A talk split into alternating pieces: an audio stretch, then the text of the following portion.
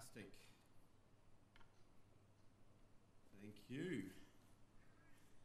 Bit mysterious, isn't it? Two whiteboards up here. I'm just going to pull these a little bit closer to me. Sorry about the rearrangement. I'm going to need a pen as well. I was thinking, um, Kerry, I'm sure one will arrive eventually.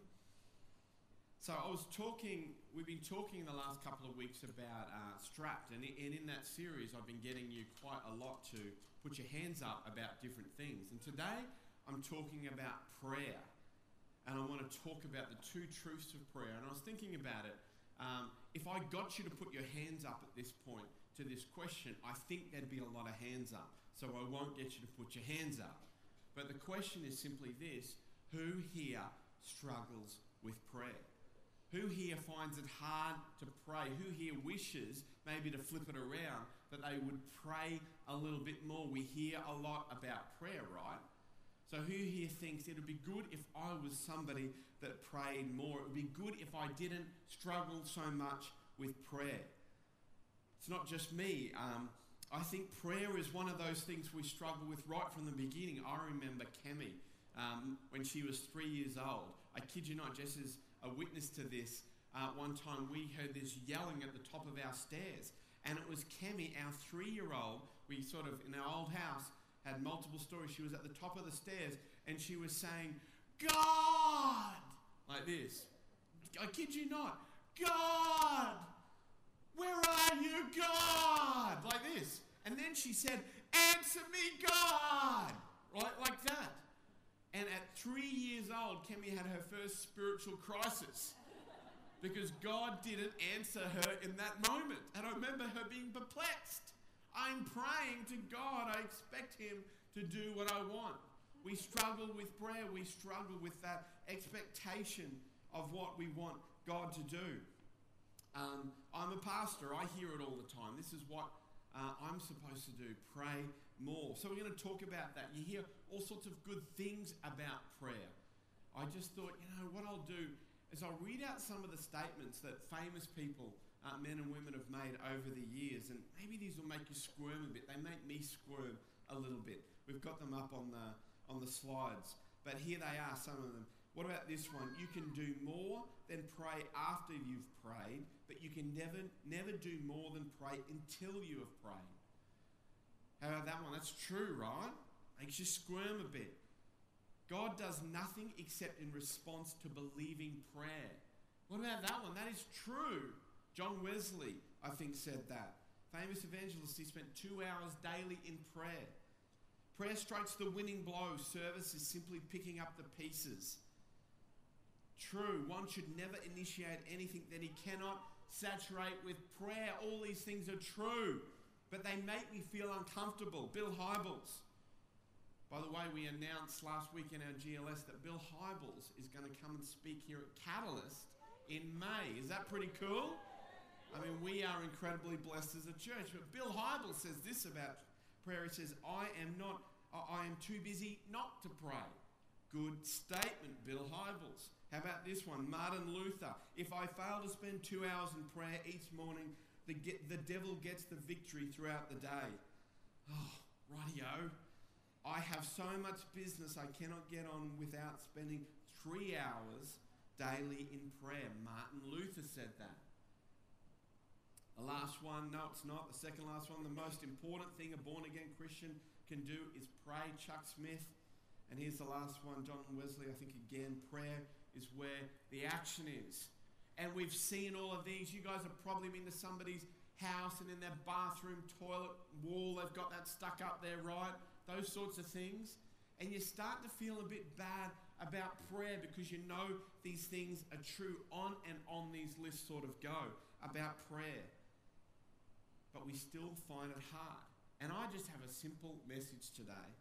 But I wonder if you're blocked by something. Today, I want to examine that something that can stop us praying to God. It's a real simple message. And maybe you've got it all sorted when it comes to prayer. Maybe for you, prayer is an easy thing, but maybe something blocks you. I just want to share a little bit from my life and something that in the last couple of years has really helped me. But I'll tell you something that stopped me, that blocked me for a long time. It is something that is true about God that stopped me praying, that, that made it hard for me to pray. And when I apply this truth, this is the thing, this thing I'm going to share this morning is true. When I applied it to all of the statements that we just read before, I find every single one of them, if I just apply that truth, doesn't make sense. So, what truth am I talking about? What is my is statement? Because today I want to talk about something that God is. Maybe you're already thinking about what this thing actually could be. Maybe we should have tested these before we. Here we go. What is my is statement that is true about prayer?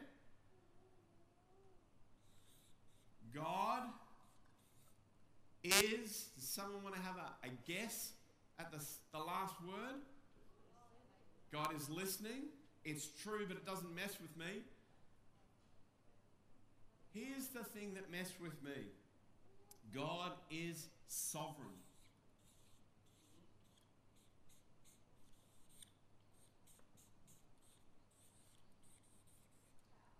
God, did I spell it right? I practiced that many times. That is a hard word, I'll tell you that much. God is sovereign, right? This is what I know to be true about God. God is sovereign. God is in control of everything. This is the God that knows the number of hairs on our heads. He finds that job easier in some than he does in others. But God is sovereign. He knows everything. This is the God that we were reading in scripture recently. If a bird falls to the ground, he's aware of it. The report comes in, somebody hands it to him. A bird fell to the ground. He already knows that the bird fell to the ground. He's sovereign, he knows all things. God's in complete control of everything. There's nothing at all that surprises God. I remember as a kid, I don't know if anybody else played the, the mind games or God games that I did, but when I was a kid, I would try and surprise God. Did anybody else try and do that? As I was trying to work this out, and I would lie in bed and I would sort of try and surprise God. I would just lie there and I would just go like that or something. Anybody else do any of this stuff? I'd just be lying there. Did you know about that one, God? I honestly would do this. Be like doing nothing. Yeah. Did I surprise you, God? You know? And then I started to work out if only I hadn't have done that thing, God would have been surprised. Does that make sense? Because he knows what I was going to do, right? So then I would go like this. Did I get you, God? Then I thought, if only I had done that thing, I would have surprised God. Does that make sense? No, it doesn't. And when you're about five or six or 15 or 19, however old I was, when I did this stuff, I started to work out you can't surprise God. It's impossible no matter what I do. If I do this, He's not surprised. If I don't do this, He's not surprised. He knows what I'm going to do. Because God is sovereign, right? God is in control of all things. God knows all things. And as you read the Bible, you start to find this more and more. In Proverbs, it says, You cannot roll a dice without God knowing which side is going to come up. He just knows which side is going to come up. God is sovereign about all of these things. Psalm 115, 2 to 3 says, Why do the nations say, Where is their God? Our God is in heaven. He does whatever pleases him. Well, what point is there? Because God does whatever pleases him. God is sovereign. The scripture says that if the birds are fed, the flowers grow, the grass is green, it is because of God. And all of us agree with this stuff. And it is a truth that is true. And it matters to me. I want to serve a God that is control. I don't actually want to serve a God that doesn't know what's happening. So it works for me, but it causes me a problem. And my problem is, why would I pray if that's true? Because God knows everything, He's in control of everything, He's got everything sorted. Proverbs 16 9 says, In his heart a man plans his, his course, but the Lord determines his steps. So the Lord is in control of everything that goes on in my life. So when people say, let's pray for rain, how are we to respond if we know that God is already in control of whether the grass is green or not? Why would I pray for rain? Isn't that already in God's court? If God knows if I'm going to uni or to TAFE or I'm going to get this job or that job or if I'm marrying Jack or Jill, preferably Jill, I'm falling down a hill, why would I pray? You guys sort of get what I'm saying? Has anybody else struggled with this? Why would I pray? Because God's sovereign, right? God's in control. If He knows if my loved ones, getting a bit more serious, are going to live or die, if he's pre- predetermined this, if he's aware of this, then why do I pray? If I experience suffering like Job did, and then what really speaks to me, we've just finished this book, as I read through this book, and I start to understand that God ultimately okayed the suffering of Job. That's what I see when I read that book. And who am I to pray one way or another because God is totally in control? God is sovereign. And what is equally frustrating about all of this is that Jesus tells us to pray. Is that the Bible is full of scriptures telling us to pray. The Bible continually says, come and pray. It examples how to pray. Darn it, in the Bible, we're told to pray. And yet I have this truth that I know to be true messing with my head at the same time. And to be truthful, you can shrug your shoulders. You can say it all doesn't make sense. It's all too hard. God's in control anyway. So why would I pray? Why would I put energy into calling out to God? And I wonder how many people are stuck at this point. Maybe you got it sorted. That's okay. But for me, this helped as I started to understand some truths about God. Because I discovered that there's another truth that's equally as important and is equally as powerful as this truth. And when I understand that I can hold both of these truths together at the same time, you know what? It made a difference to the way I prayed. It made a breakthrough in my own prayer life. And I want to talk about this other one here. The other one is a yet statement that we're going to talk about.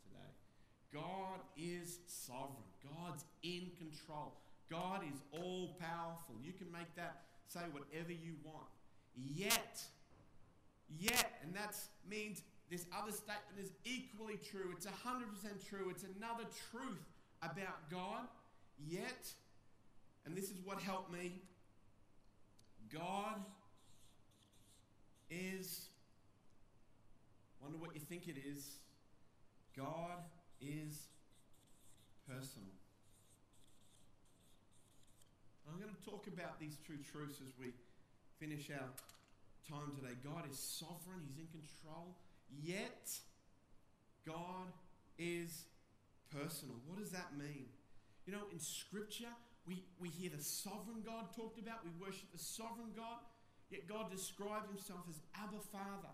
God describes Himself as a loving God, responsive to our needs. He doesn't present Himself as some overpowering, all bearing, don't be messed with sort of God. He presents Himself as a personal God. This same God sent his own Son to this earth to be amongst us, to show his personal love for us. And again, in something that messes with your head in terms of his sovereignty, he sent that Son to the cross. He allowed that Son to be tortured and died for our sins to show us his personal love for us. And with this personal God comes freedom, comes my choices within the realms of his sovereignty to choose whether to accept him or not, to walk with him or not, and certainly whether I pray to him or not. And this means while he is utterly sovereign and control, he is nothing more or nothing less than personal as he deals with me. He allows me to speak to him or reject him, to be with him or not, to request of him or not. And what I simply want to do today is encourage you to hold up these two truths as equal truths, not one more than the other, not one 50%, not one 50%. Hold up two truths together as you start to redefine, maybe for you, what prayer is all about. On the surface of things, I think some of the most interesting scriptures in the Bible when it comes to prayer and when it comes to understanding these two truths about God are scriptures that talk about this. Scriptures that say this, that say, and then God relented. We can learn a lot about holding these truths up when we understand that in Scripture it says God relented. If you want to see the personal nature of God, have a look at these scriptures. Have a look at the stories that go along with these scriptures. In Exodus 32 14, it says, Then the Lord relented. Now, that messes with you a bit because I thought God is sovereign. I thought God is all powerful. I thought God gets to make all the decisions. But if you understand what that word relented means, it means it's like he changed his mind. That's what it means to relent. It's in a sense God changed his mind. So, well, what does that mean? That we go over this side? That God just does whatever we ask? That if we've got a new idea, that God will change his mind? It doesn't matter God one way or the other? Is God all personal? Well, let's have a look at what the scripture talks about when we look at and God relented, when we look at the scriptures. How do these two truths come together? Maybe one of the most famous of these stories is Moses on Mount Sinai receiving the tablets. You guys know that story. Moses is up on Mount Sinai and he's getting the tablets, and God is speaking to him. And this is an amazing time in Israel's history. The people of God are separate from Moses, so they're over there. They're without Moses, but he's hearing from God directly. This is a great day. The Ten Commandments are, are happening, but over here, we know that the people of Israel are making maybe the greatest mistake they've ever made because they're rejecting God in a moment that should have been triumph they're turning away from God and they make a golden calf. After all that God has done, they make a golden calf and they begin to worship the golden calf. And God, who is all sovereign, all in control, all powerful, in this moment, God is furious about what's happening. He's furious and he says to Moses in Exodus 32, verse 9, he says, I have seen these people, and they are a stiff necked people. Listen to this verse. Now leave me alone, so that my anger may burn against them, and that I may destroy them. Then I will make you into a great nation. But Moses, it's amazing this passage of scripture because Moses, who knows more than anybody the power of God, won't leave God alone. I mean, do you just even pick up what's happening here? God says, Leave me alone. Sovereign God says, Leave me alone. And Moses says, I won't leave you alone. And he stays with God and he begins to pray to God. Moses, who knows all about God, prays to God. And you know what he does? He holds up these two truths at the same time as he prays to God. He, he calls on the sovereignty of God and he calls on the personal nature of God. And if you follow this passage through, which of course you're welcome to do, first off, he starts off here. And listen, we've got to listen to how Moses prayed because it can give us an insight as to how we pray. When we can get messed up about these things, look at what Moses did. He starts here. He says, God, if you do this, if you follow through with what you're saying, do you know what the Egyptians are going to say about you? They're going to not, they're not going to say God is personal or God is love or God is caring or God uh, helps his people. They're going to say you're cruel hearted. They're going to say, that you're not a God of love. This is what they're going to say about your God. Do you understand that, God? And he appeals to the personal nature of God. But then he flips over here and he says, And anyway, God, the Israelites, which are God's chosen people, they're a part of your plan. You're sovereign, God, and you've already promised that the Israelites will be the ones that will go on, that will be your people for the rest of time. You've promised that, God. You're sovereign, you can't go back on your own word. And in one breath, God, uh, Moses is appealing to the sovereign nature of God and the personal nature of God. And the scripture says that God relented in that moment. And this is where things can get really confusing. You can sort of do your head in. On the surface of things, God changed his mind in that moment. Again, is God personal does that mean that God's just wishy washy? Well, you could think that because God changed his mind, but in the other breath, if God had have carried through with that promise, then maybe he wouldn't have been sovereign. God had to be sovereign because he'd already promised it. And so you go back and forth on this and you hold a mystery up about these two truths that exist at the same time. And the point to all of this is we're not to get confused about it. There are things that in God are mysteries that are hard to understand. The point to all of this is simply to follow Moses' example. And Moses does this when he prays. He doesn't get fatalistic. Moses doesn't say, Well, God, you're in control. I can't do anything. I'm mad at these people too. You've told me to go away, so I'll just leave it. Moses holds up these two truths in this one moment. And he prays a prayer of intercession. And he seemingly changes the course of history because he understands that God is sovereign and God is personal. Now, you can say if Moses wasn't there, would God have gone ahead? But that's like saying, Can I surprise God? You know, that's like doing that exercise. I don't know. Maybe God would have risen somebody else up in that moment. Certainly, Moses would have missed his moment in history to intercede for the people, to pray for the people.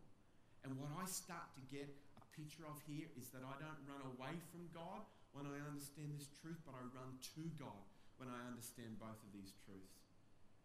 And we've got to challenge ourselves that this could be our moment, that your moment could be right now as God is asking you to understand that He's sovereign and that He's personal and He needs you to intercede.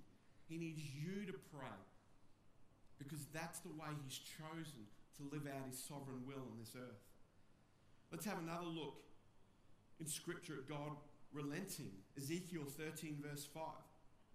God is talking in this place and He's mad at the prophets of that day, the leaders of that day, because they haven't repaired the walls of Jerusalem. You often see this in Scripture. This matters to God, and there's a lot of good reasons for that.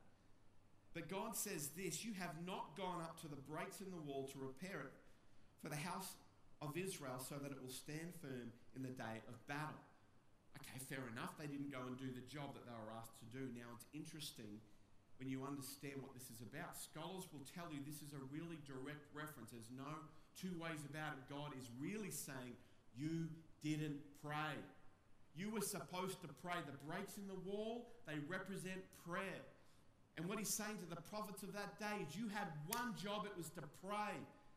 There were things that you needed to pray about, but you didn't pray. And have a look what happens next when they didn't understand these two truths. They didn't understand that they had a role to play with a personal God. Have a look what happens next. Ezekiel 22, verse 30 says, I looked for a man among you who would build up the wall and stand before me in the gap on behalf of the land so I wouldn't ha- not have to destroy it, but I found none.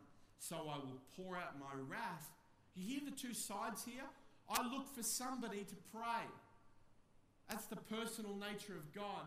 But I didn't find that person. So in my sovereignty, I will pour out my wrath and consume them with my fiery anger, bringing down on them the head on their heads all that they have done. Declares who? Declares the sovereign Lord. God is a personal God. He responds to us. He says, I looked for somebody to pray. But don't miss this. Nobody stepped forward. Nobody took the challenge. Nobody stepped up to the plate. Everybody probably thought, well, God's sovereign, God's in control, I couldn't care less. I don't know what they thought. But they missed the fact that God is personal. And so God carried out his will. And the real point of this is never think that you are not a part of God's plan in this universe, that at this very moment that you are not required to step up and be somebody that prays, that cares that calls out to God, that we as people praying to a personal God can be actually used by Him to bring about His sovereign will. I don't want to sort of make this too complicated, but I think that is key. We as people can pray to a personal God to be used by a personal God so that He brings about His sovereign will. And I get there's mysteries in those two truths, but you know what? They help you know, God is waiting for this church to be a church that rises up with the issues that we face, the urges that you have, the troubles that you face, the desires that you have, the passions that you have, the visions that you have. God is looking for this church to be a church that will step up and stand in the wall and pray. It's a bit like what he said to Queen Esther. I wonder if anyone's had that running around in their mind at this moment. 4 verse 14. Mordecai talking to Esther, For if you remain silent at this time, relief and deliverance for the Jews will arise from another place, but you and your father's family will perish, and who knows but you have come to a royal position for such a time as this. That's what God would say to us. It matters. You might as well insert your own name here. He says, Esther, this is your time. But maybe he's saying Terry or Sue or Christina or Alan or Bree. I need you to be praying because I want to see my will done through you calling out to me, who is a personal God. A personal and the sovereign coming together. Now, again, if you don't do it, will it still happen? It's like one of those time travel movies. I love time travel movies. I don't know if you do too. And if you try and work it out, what if that had happened? What, that's the sovereignty of God. That's the mystery of God that we don't understand. But He's calling us to pray. Two truths are true God is sovereign, but God is personal. And rather than scaring me away from prayer, rather than scaring Moses away from prayer, or the people of the day, this calls us forward. God calls us forward in these truths to be prayers.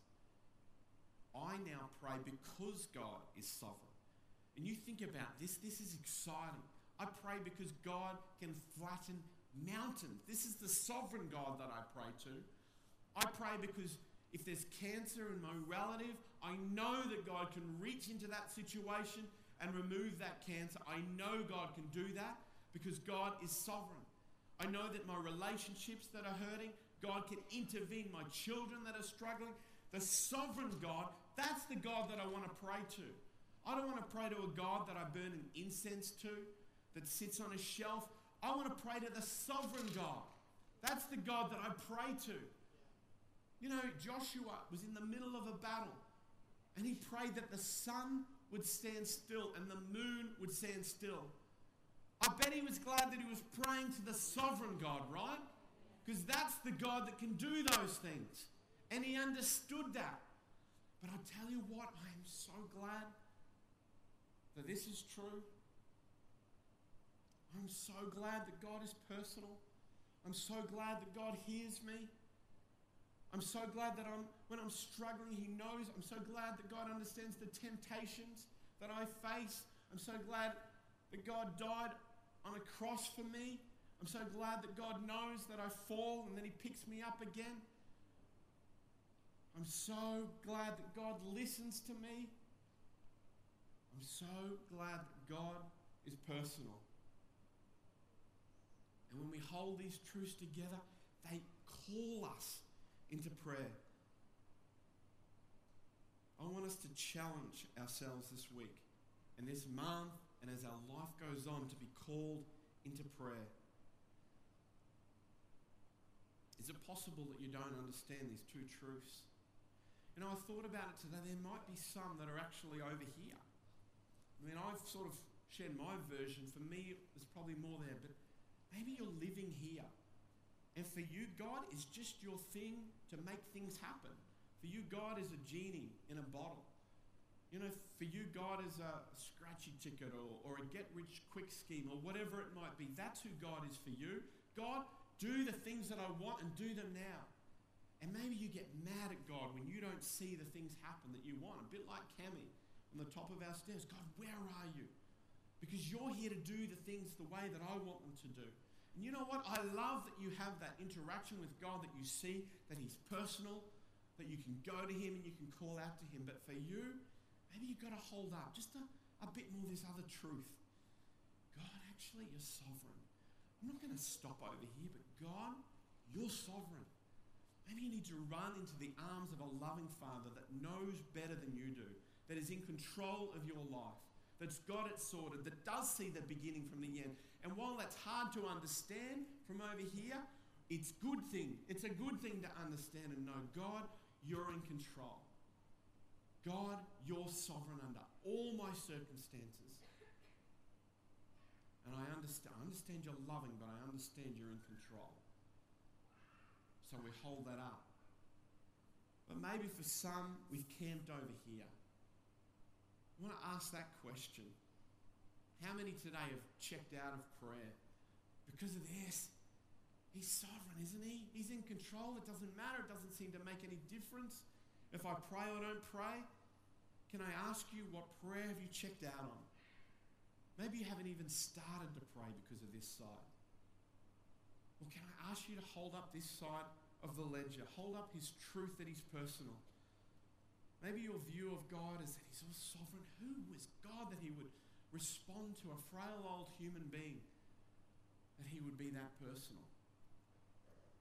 Maybe you've seen prayers go unanswered and you're wearied at the mystery of the sovereignty of God. Don't give up. Why? Because God is personal. In fact, we see so clearly in his son Jesus Christ. And to get to the point, and this is a point, and I want it to sit at home. Who knows what joy, what vision, what direction, what change, what life giving power, what healing you are missing out on because you've clocked out somewhere along the line. And you've said, Oh, God's just sovereign, there's nothing I can do. What are you missing out on? And, and even almost scarier, what are others missing out on? Because you're not standing in the gap for those people. You know, the people I applaud every Sunday are those that come week by week. And I'll be honest, it tends to be our older generations. They come out week by week and they look for prayer. Maybe, I don't know how it works for the younger generations, but we figure, oh, ah, that's just who God is. Or maybe worse, we figure we've got it all sorted or we don't need God. God is calling us to pray. He's calling you to prayer. He's calling you to be a part of His vision in this earth. Are you happy with where Australia's at at the moment? Are you happy with where our politics are at, where the state of our society is at? Yep, God is sovereign, but He's calling you to pray to Him. He's calling you to be a part of what goes on in this world. And as a church, I think we have so many good things at this church, so many excellent values, but I think we're low in this value. That's my take. I think as a church, we're casual, too casual about this value, this call from our living sovereign God to be a part of his mission here on this earth.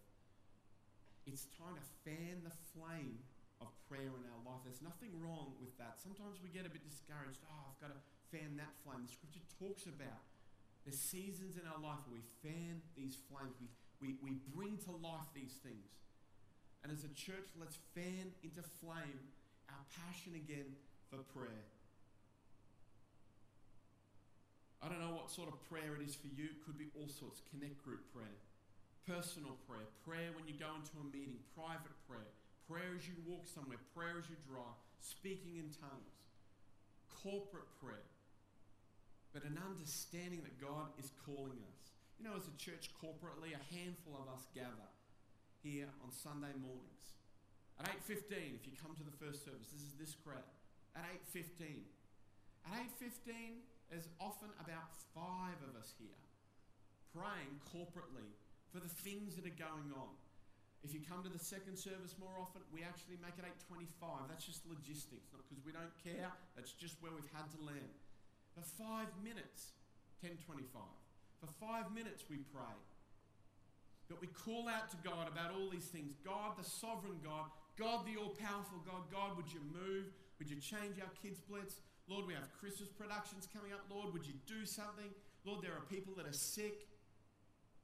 And we call out to the sovereign God to meet us in a personal way.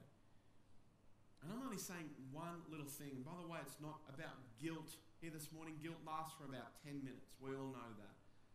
I'm asking us to open up our eyes a little bit and see that God is calling us, inviting us to be a part of prayer. And can I ask you to be a part of our corporate prayer? I understand more than anyone, or at least as much as anyone, that it's hard with little kids and life and family and situations, and there's no checkbooks out checking who's here. But come and pray fan the flame of this value. Let's be a church that calls out to God, that stands in the gap for the things that God is calling us to. And for you in your life, turn the TV off. Pray, praise your drive, pray as a husband and a wife, pray as you enter a meeting, pray as you're on the train, possibly not out loud. Let's not be people that miss our chance to pray and to understand that two mysteries are true God is sovereign and God is personal. And I, for one, am so glad that this personal God wants me to be a part of his sovereign plan on this earth. Let's pray together. Heavenly Father, we just take a moment and I think, like we often do at the end of just a challenge from your word, we repent in our own hearts, God, for the casual nature we've taken to prayer. Lord, uh, even putting aside, God, opportunities that are missed, we just put our eyes and our hope and fix them on you again right now. And we pray, God, that you would stiffen up our own hearts, stiffen our resolve, God, to be people and men and women of prayer that will pray, God, for children, God, and husbands and wives and families and friends and loved ones, God, that will call out to you for our visions and our, and our troubles. God, that calls out to you, the personal God, that can move in a sovereign way and change things. And while I have the chance, I do pray, God, for this church. I pray that you would meet us in your grace, Father God. Lord, I pray for Christmas productions, God. Lord, I pray that in your grace you would reach down and touch and bless and be a part of everything that goes on here, Lord. We would be people that would demonstrate your living gospel here on this earth. Lord, challenge our heart. And Lord, let us leave glad again that your grace is enough for us. And we're glad that you are sovereign. We're glad that you are personal. We pray this in your mighty name. Amen. Amen. Amen.